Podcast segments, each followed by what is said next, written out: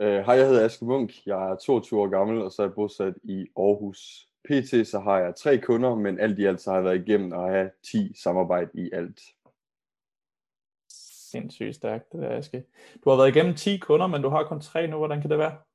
Det er fordi, jeg har været meget kritisk over for de, samarbejde, jeg har haft i forhold til løn, og de har ikke kunne, svare på mails og så videre. De har været meget useriøse, så derfor har jeg været meget kritisk og gået efter de lidt større kunder. Okay. Kan vi så ikke lige prøve at komme ind omkring, nu siger du lidt større kunder, hvad skal det betyde? Kan du måske prøve at give os et indblik i både din lønmæssige situation og måske lidt omkring, hvordan det går med selve kunderne? Jo, altså min lønmæssige situation lige nu, den er meget, svær at komme ind på, fordi jeg har forskellige, lønmåder for mine kunder, samarbejdsaftaler. Jeg har noget, hvor vi kører benchmark, og så alt derover får jeg 15% af omsætningen. Så har jeg en på den anden, det var på den en af de store kunder, fordi de har haft bureau og har bureau i forvejen. Så er en af mine andre store kunder, der kører vi 6.000, og det har vi gjort de første 2 måneder, første måned, altså den her måned. Så skal vi lige have en ny aftale på plads. Og så den sidste, det er, den kunde, jeg har haft fra start af, den allerførste kunde, jeg fik, hvor det ligger på 4.000. Og lige inden vi gik i gang med interviewet, der sad vi også lidt og snakkede omkring det, men du ligger på cirka lige nu, de er 20.000 i måneden, og så har du så en kunde, du skal køre op til en ny aftale, plus en kunde nummer 2, det er en aftale, hvor du får 10.000 per marked. Det vil, og de er på 5 markeder lige nu, så hvis du kan bevise det være i Danmark med 10.000, så får du måske 4 andre markeder, så har du en kunde på 50.000, og 2 andre kunder på henholdsvis 4, og en ny aftale på den 6.000. Det vil sige, så vil du ligge på en 60.000 til 80.000 kroner på 3 kunder i måneden i profit, hvis det er, du gør det godt for kunde nummer 2. Er det ikke rigtigt? Jo, og så skal jeg lige have aftalen på plads her den 10., hvor vi lige skal tælle op.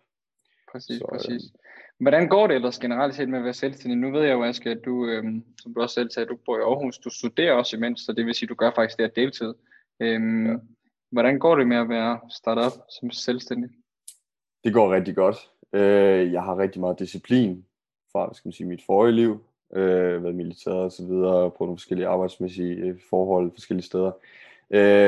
Så jeg har ikke gået ned i et hul, og stoppet. Jeg er egentlig bare blevet ved.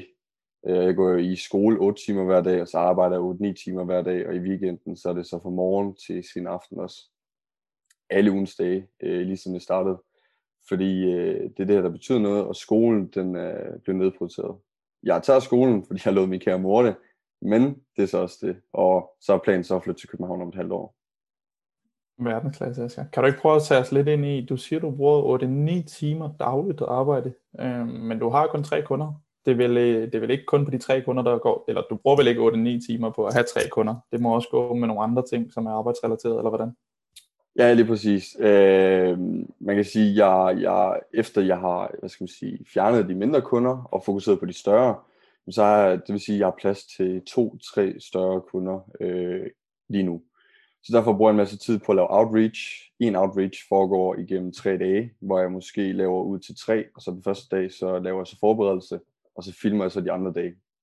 Så jeg filmer over flere dage for at være sikker på, at min performance i videoen, den er tilstrækkeligt god til, at de gider at henvende sig tilbage. Og det er jo også, en af de ting, som jeg i høj grad prøver at snakke om i løbet af forløbet, dermed, i og med, at der kommer relativt mange med i forløbet, så jeg prøver at sige, at det vigtigste, det er bare kvalitet, altså kvalitet over kvantitet.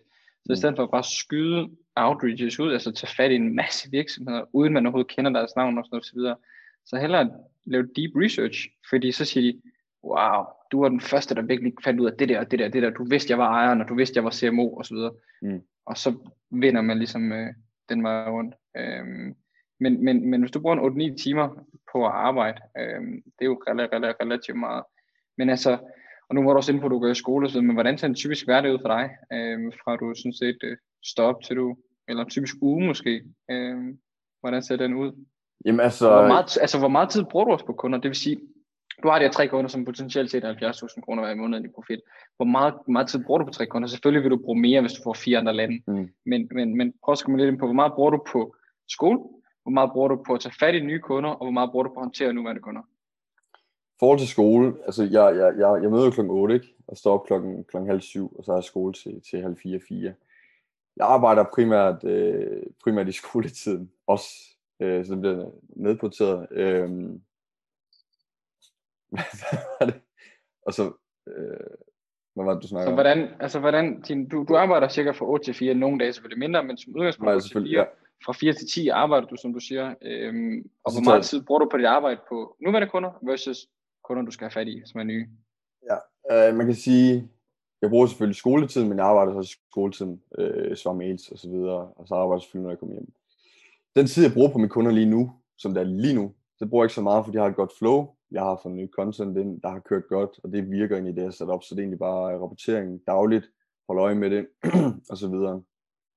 Og så forbereder jeg mig også, kan jeg se, okay, her om 7 dage, så skal vi have det her op for den her kunde, så laver copywriting til det, sender det til kunden, får det godkendt, og så videre. Så jeg hele tiden er et skridt foran, når der jeg har tid til det, så jeg hele tiden, så jeg bare kan gå ind og copyright det for mig selv. Generelt, hvordan en hel uge ser ud, jamen så er det meget skole, alle hverdagene, arbejde ved siden af. Så træner jeg. Jeg begyndte at hjemmetræne, fordi jeg simpelthen ikke har tid til at gå ned i fitnesscenter og bruge tid på transport og så videre. Så det prøver jeg også at få implementeret dagligt. Weekenden, der tager jeg typisk, hvis jeg kan nå det og så videre, ned i træningscenteret. Men generelt så står jeg op klokken 8-ish, halv 8 i weekenden, sådan noget træner, og så egentlig bare sætter mig til at arbejde. Så jeg også begyndt at læse, når jeg egentlig har tid til det, sådan en halv time dagligt, hvis jeg kan nå det. Det er sådan typisk, hvordan en uge ser ud. Du er utrolig passioneret, Aske. Det kan der ikke være nogen tvivl om, og specielt også, at du har så gode resultater ved siden af et studie og så videre. Det er så ikke lige studiet, jeg snakker om, du er passioneret, men inden for arbejdet. Men kan du ikke lige hurtigt prøve lige at tage os igennem et par af de resultater, du har haft for dine kunder? Fordi det lyder til, at de i hvert fald må være tilfreds med dig. Jo, altså... Der vil jeg jo faktisk sige en ting, som jeg kan huske. Det er ikke længe siden, jeg blev tagget i en Instagram story, hvor der eddermame var lavet nogle mønter til en kunde. Og som du også skrev til mig på det tidspunkt, der havde de et højt dækningsbidrag. Det var meget sjovt at prøve at komme ind på den også. Men prøv at tage os igennem alle dine 3 kunder, ja. Men husk også lige den. Den synes jeg var flot. Den kan vi lige tage til sidst. Den første kunde, jeg var inde på, det er den kunde, jeg altid har haft lige fra start af. Det kørte rigtig godt, vi lå en solid ROAS 10, 10,5, 11 i højsæsonen i sommers. Og så den ellers gået ned til 5,5 her i, altså hvor vi gav sæson mere, hvor vi fokuserer mere på lead-generering, så vi kan få opbygget en ordentlig kundebase i nyhedsbrev, så vi kan lave et ordentligt flow osv. Og booste ud til, når der kommer sæson igen. En af mine store kunder, det var den her, hvad skal man sige, det her børnetøj, kan man sige. Der overtog jeg for et bureau, hvor jeg skal bevise mit værd i 3 måneder, hvor jeg snart har taget den 1 måned. Der lavede bureauet, de lavede ikke andet end 2, 3, 4 ROAS, max 4 på en af deres gode måneder i ROAS. Og jeg har så været inde i den her måned, hvor vi testede af og så videre, en masse ting, hvor vi ligger på en ROAS 6, 6,5 pt. Helt seriøst, Aske. Vidste du ikke noget om Facebook? Altså, sådan, det lyder jo for vildt at høre, at et bureau havde 2, 3, 4 ROAS, og du ikke vidste noget om Facebook, så 5 måneder siden. Første måned, hvor du tager stadig på, du 6, 6,5. Er det seriøst? Altså, jeg vidste ikke engang, der var noget markedsføring på Facebook og Instagram. Det er næsten pinligt. For 6 måneder siden? Jeg brugte aldrig sociale medier. Det synes jeg godt nok er imponerende. Det... Undskyld, jeg afbrød, men jeg synes bare, altså, det er bare fordi, der er rigtig mange, som også skriver personligt, sikkert også nogen, der sidder og lytter med derude, som sidder og tænker, how can that be possible? Jeg kan jo aldrig slå et bureau. Og det er det paradigme, mange mennesker har. Rigtig mange mennesker tænker, et bureau er verdensklasse, og jo, rigtig mange bureauer er rigtig gode, men typisk, det der er forskel for dig, det er ikke, det er nødvendigvis fordi du er bedre end dem, du prøver bare, altså du sætter dig mere ind i kunden, kunne jeg forestille mig.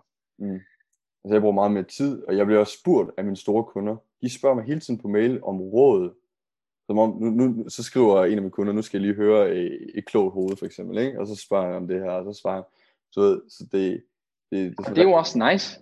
Det er mega fedt, altså det er jo sindssygt. Nå, prøv at komme igennem de næste 2 også. Jamen det her, det var så den anden, ikke? Ja, det er rigtigt. Hvor der lå på ROAS 6, 6,5, hvor vi så gerne skal komme højere op i næste måned. Så kommer den helt store til sidst nu. Den helt store, jamen det er møbler faktisk.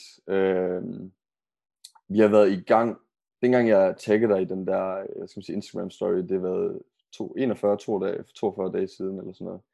Hvis vi tager fra i dag af, og fra dengang vi startede, jamen, så har jeg lavet lige knap 605.000 og vi kører med en ROAS 10,14.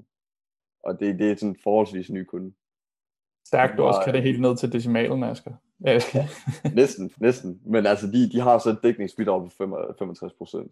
Så det er jo en guldcase. Altså, det er case in. Okay, så de har simpelthen tjent mere eller mindre mellem 3 og 400.000, hvor du så har taget... Var det den, hvor du... Hvad charger du den kunde?